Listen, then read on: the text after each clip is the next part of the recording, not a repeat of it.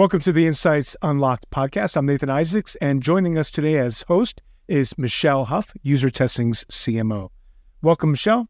Hey, everyone. Our guest today is Dr. Ari Zelmanow. Ari's a modern day consumer focused Sherlock Holmes, helping businesses uncover clues that will position their company, product, or service in the market for consistent growth. Uh, before joining Twilio, where he's the head of experience research for the communications business unit, Ari built cross functional research teams at GTM Hub, Twitter, Panasonic, and Indeed. And in an earlier life, he was a police detective in the city of St. Louis. Welcome to the show, Ari. Thank you, Nathan. Thanks for having me. And hello, Michelle. Hi, been looking forward to chatting with you. Likewise. To tee up our conversation today, we asked UX researchers in the UserTesting Contributor Network their thoughts on what UX researchers really need to bring to their organizations and what's preventing them from doing so. Here's what they said. What do you think businesses really need from their researchers? I think that to understand the customer first and foremost, and then how the business can actually pinpoint um, what the user really needs so that they can offer the services or products uh, to solve their problems or achieve their goals. What is preventing researchers from doing this today? I think um, probably budget constraints um, so if you're constrained in terms of what you can spend on research, I suppose lack of buy-in. So maybe stakeholders don't understand the value of research, or it's just not really taken seriously um, at an organizational level. We need buy-in, especially on the qualitative side.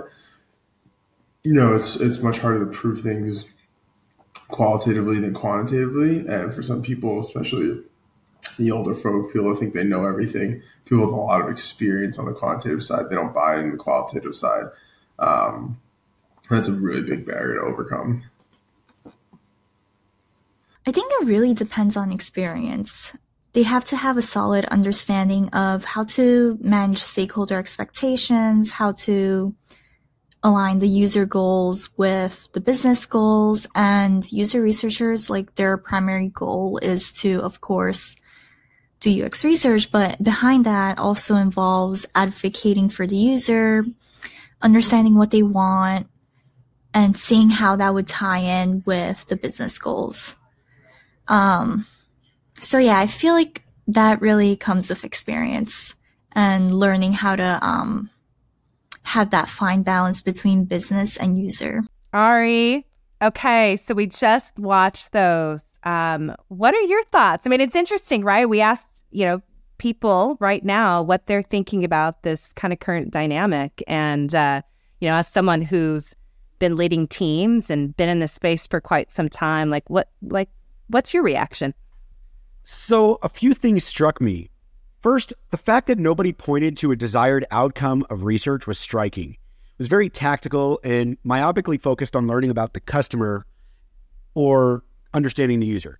If I were answering, if I were answering that question, I would say research helps the business make more informed and less risky business decisions. This is mistake number one. Then the idea of buy-in was a theme. If research were truly valued, why would we need to get buy-in? Wouldn't we already have it? Wouldn't people be bought into the value of research?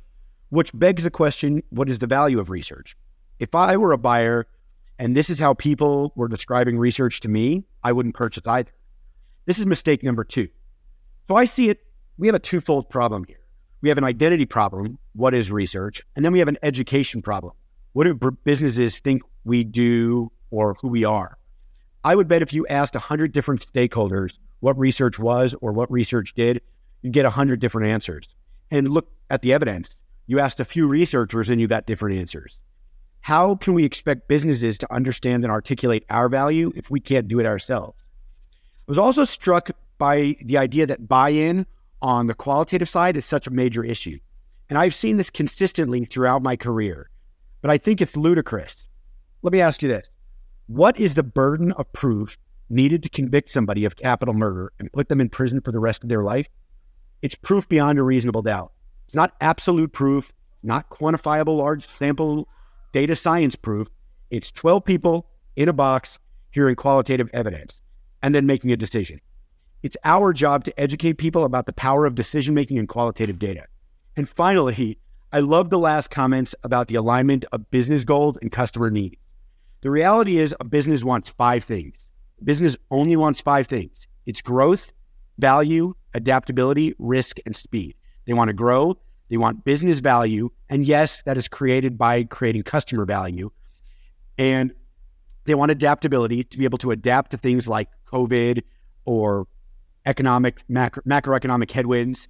Um, they want to mitigate risk through better decision making and they want to move faster. Totally. Like, look, and I think that those are those are my thoughts on on the video. Yeah, no, I mean this this speaks to me, and it, you know, I think um, it might be helpful if you kind of explain. You know, we we did a, a little um, intro about you, but you know, you you came from a uh, a research criminal, right? Uh, detective background. Maybe tell you know so that the audience can kind of hear.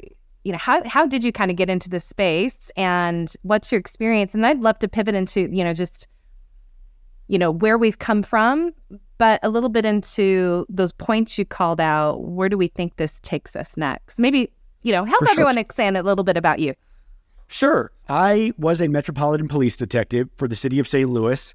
I've investigated everything from child abuse cases to aggravated assaults to solving homicides um, and financial crimes, everything in between. Loved it. Um, loved the work, but um, ultimately got my master's and doctorate and then entered the world of research. And I was fortunate to really get some uh, experience in market research before I joined Twitter to build their first research function for their data business. Um, and then had an opportunity to build a strategic insight team for Panasonic. Then I built, um, I joined Indeed to help build a team for their internal platforms. Then uh, had an opportunity to build a strategic insights team for a scale up called GTM Hub. And now I am at Twilio, where I'm leading research for a small but mighty, uh, small but mighty research team and research operations team for their communications business and for Twi- Twilio. nice well and i love that you know i think we we chatted a little bit earlier but you know my background i started you know back in the day where where we did like front page was building websites and all these different functions didn't exist you know and i think um you know I, i've seen how a lot of things have changed by you know the, even the idea of having a design department or even product management when it came to a lot of these things or um, and obviously research and you've seen quite a bit being at all these different companies and sizes and maybe your reactions to those videos um, you know over the last uh, several years of of really seeing the research evolve from my end i think there's always been this interesting dynamic between research and business and outcomes and how how people translate between the two and I, I guess i'd love to you know you you wrote um, uh, if anyone checks out on on uh, Ari's LinkedIn uh, post, he, he has some strong opinions, but I think they're really insightful, and, and I'd love for you to to share a little bit more. You've talked about how maybe we need to blow up how research is actually done and replace it with this strategic insight and foresight team, um, and maybe that kind of connects back to like the future of where you think sh- should go, and and kind of this connecting back to outcomes. So starting from where research was or has been, we've been we, we've kind of relegated ourselves as a profession to service providers. We feel like the value or or the the at least the the revealed value that we've had is we're going to do usability tests, we're going to do interviews, we're going to represent the voice of the customer in conversations. The problem with that is that it it's it doesn't paint to an outcome. Those are all outputs. SIFT teams or strategic insight and foresight teams, I think, are the research of the future. They should be centralized teams, accountable to all, but beholden to no one. So if you think about checks and balances or independence or being being independent from from influence or bias, these researchers would still serve marketing, they would still serve customer success, they would still serve product or UX teams, but they would do so by having a single source of truth for all of the data and information. And like a detective, they would put together cases um, about what the business should do, and then they should develop a point of view and present that to the business. Now, that's also it's based upon business stakeholders. Like Michelle, you're a CMO. You're not. You don't want a researcher coming in and being like, "I don't want you knowing anything about the customers. We're going to tell you everything, and you shouldn't have a point of view." We you should have a point of view and research should have a point of view. And when you have that, you're using data to have better conversations and make better decisions. And you're doing it based upon data rather than bias, conjecture, or opinion. I think that pulling together insights teams from across the company to tell a, a, more holistic and better story, it makes me think of that the story of the blind man and the elephant, right? One feels the trunk and says it's a snake. One feels the tusk and says it's a spear. The tail's a rope. The side's a wall, et cetera, et cetera. And then if you step back from that and you had all of them come together, they would be able to piece together the story that it's actually an elephant. That's how it should go with today's research teams. Oh, definitely. Well, it's interesting. I I, I think um, to that point, I remember, uh, you know, just even at UserTest, we used to have um, a little video clip, and it was someone interacting with Alexa device in their kitchen, and it was a small little clip of someone interacting. And I've always pointed out it could be the exact same clip, but depending on your function, people had really different observations, right? Like um, um, someone in the the design um, team would probably look at it and go, "Oh, that's so interesting. It's just plopped right in the center of the island, and the cords are kind of everywhere." And right, and so there's this like that's an inch. I, I would have never thought they'd put it there, right? And and um, someone from the marketing organization maybe would be listening. It's like, "Oh, that's interesting." That when they were showing it off, they referred to you know, it's a her, it's a she, it's it's it's Alexa, right? Like it's this person, you know. And then from the um, product management, it was at the very end, they said, you know, I sometimes use it as an alarm clock. You know, so like product would be like, oh, there's like an interesting feature. Like I never thought that, you know, of, of maybe using it a different way. And, and, and so I just, you, you think of all the different observations that different teams would have from that one clip. And it just reminded me of your, your trunk versus, right? Like I feel like when people have different points of views and they're coming to the table, it almost creates a better, richer, debate and conversation of what should be done. A hundred percent. And I think the problem is that researchers have historically like delivered data. And I believe that researchers shouldn't just deliver data. They shouldn't just deliver insights. They should deliver counsel. They should be the consigliere to the business, like Tom Hagen in The Godfather, uh, or in Game of Thrones, the right hand to the king, the person that gives advice. And I think the other part of that that's interesting is people, I think, have historically thought of research as needing to be this impartial box where people collect things and it's unbiased. But I think that a research project is really three phases, right? It's phase one is data collection. That should be impartial. As a detective, you go to a scene and you make sure that you don't taint the evidence. You don't put your DNA in other people's DNA. You collect the fingerprints in the right way. Everything is collected with impartiality. But then the second phase of a project is building the case. That's when you're piecing together the evidence and making sense of what you what all that evidence means. And then the third is negotiating an outcome. It's presenting that case to make a decision. As a detective, it's should we should we prosecute this individual or or should we not? The same applies in business. We collect the evidence, we build a case, and we negotiate an outcome.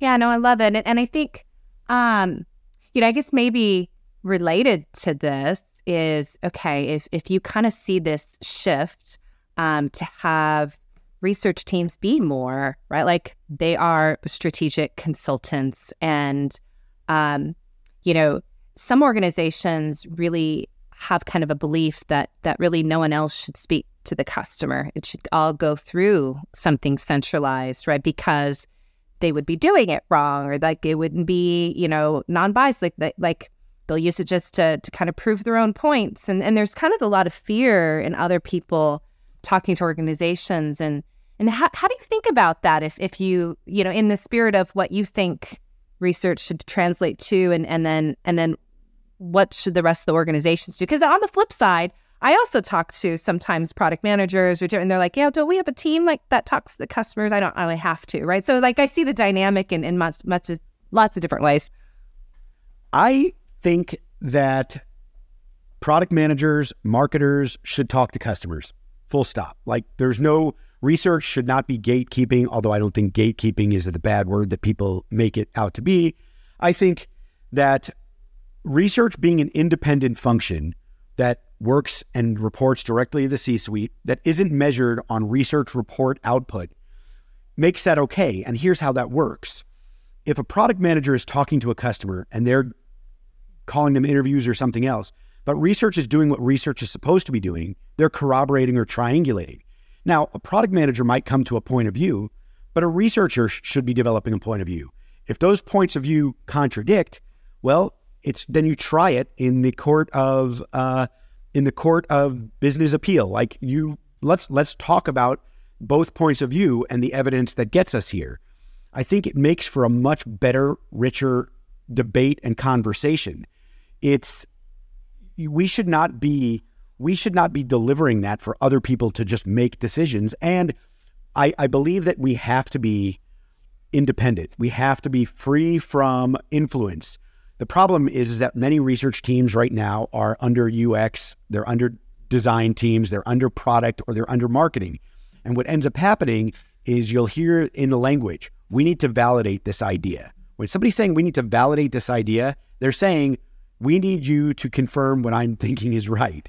Um, and that's confirmation bias 101. Instead, if if you heard language like, "Hey, can we test these assumptions?" Now that's that's much more interesting to me. Yeah, no, that makes sense. So then, I guess as a question, um, you know, as we're we're looking in the future, it's hard not to to see trends and read about the future today with technology and not hear about AI, machine learning. And so, you know, what's what's your take on all of this and how is that going to change, you know, experience research, the role of these teams, the role of research? Well, if you think about the job to be done of research, like what we hire, we should be hiring researchers to do, it's we should hire researchers to help businesses make more informed and less risky decisions. Full stop. So, if that's the, if that's the case, there are, and we're accepting the the uh, premise that researchers don't deliver data, they don't deliver insights, they deliver counsel. Well, then AI and machine learning is only going to help researchers deliver counsel faster. The problem is, is that research. There, there's two ways to look at researchers. You can be um, Bob the Bagel Guy or Michelle the McKinsey consultant. Bob the Bagel Guy. The only question Bob gets asked is, "How is Sesame today?" Michelle helps form business strategy. She's the one the CEO goes to when when the game is on the line. We have big decisions to make. We need growth. We need increased customer value. They'll ask Michelle. Researchers should be the McKinsey consultant not Bob the bagel guy. And if they do that, AI and machine learning tools only help them do that. Just like any tool, just like UserTesting or Maze or Dovetail or insert tool here, those are tools that help us do our job better. Think about it like this a stethoscope doesn't make the doctor. The, the stethoscope's a tool a doctor uses to help diagnose and treat illnesses. It's the same thing. I don't see AI and machine learning as a threat. I see it as how are we going to leverage this to make better decisions faster? Yeah, no, and I love that. And I think we tie it back to even like the the videos that we were watching earlier and people's opinions around that. You know, it just kind of seems like, um, you know, if if you're not just presenting qualitative research, but you're presenting counsel, and the counsel is trying to influence, right, like decision making and action, right? It it, it just kind of changes that whole dynamic, right? 100%. I think when you think about our job, it, our job is to help the business uh, get the right data together, make sense of it, and then negotiate an outcome from that. Make business decisions. And we should be, as strategic researchers, we shouldn't be thinking about things that, that aren't interesting to the business. Like, you, I, I can't tell you if, if a CEO, I've never heard a CEO say, hey, we need to uh, build empathy or we need to, let's build a delightful experience. What they say is growth, value, adaptability, risk, speed. If they say something other than that, believe it, it links to growth, value, adaptability, risk, speed. So, like when you're building a delightful experience, no company is going to spend $1 million to create the most delightful, best experience to make $1,000. They're not making a million and one dollars. Spending the million isn't worth it. Totally right. It's the um, we need to be driving a business and That's we're right. driving growth. And we think our strategy, it's more of the how. We think it's because we need to better connect with customers or we're going to do it to differentiate because we're going to have a different experience. But it's it's it's because you're driving this broader business outcome. But you just told that story you just told in that very brief period, like right there in the seconds, is the right story. The problem is, is that researchers have historically not told that story. They leave it implied or implicit that like we're connecting to these outcomes of growth or value, or or sometimes we're not even connecting that anyway. They're talking about empathy for the customer. And look, I want customers to like the products that that we build and use, but if they're not profitable for the business, the business won't make them. It just won't happen. Okay, so so Ari, you're you're talking about these SIFT teams, um, but if there's any organizational leaders or people listening in and they're they're they're wanting to get their boss, um, this sounds intriguing. How do you recommend they actually go about building a strategic insight and foresight team? That's a great question. It's it's not as easy as just um, doing what I have seen happen time and time again, which is let's hire a UX researcher and put them somewhere and it'll work. There are two components. One is building the right research muscle. It's rethinking the way research operates, converting from this academically grounded model to a more intelligence or investigative model, one like um, a detective or a physician like Dr. House, or an investigative journalist or an attorney, where you build a case. But the second is the one that's forgotten, and it's an organizational change initiative. Can be done using a, a framework. I created this framework called Simple. Uh, there's Kotter's change model, ADKAR, or anything else. Um, if you're a smaller company, startup, or pre hiring research team, you should be thinking about what this team or function looks like before you hire anybody. The problem is, is that they don't they, they don't do that. A strategic insight and foresight team doesn't require that you hire a market researcher, customer experience researcher, a user researcher, or quant right away. But it does require you plan out how those functionally fit together to build better stories. Yeah, I love it. Thank you so much for being on the show, Ari. It was super. I loved chatting with you today. And and if anyone wants to learn more, um, where should they go? Did uh, want to go to your site? And where else do you want to, to mention? So you can go to my site, arizelmanow.com. Uh, you could find me on LinkedIn um, under Zelmanow and or visit the influentialresearcher.com. Um, I have a cool free template there for people to download uh, to help them effectively communicate ideas to executive audiences and beyond. Love it. Thank you so much. You bet. Thanks for having me.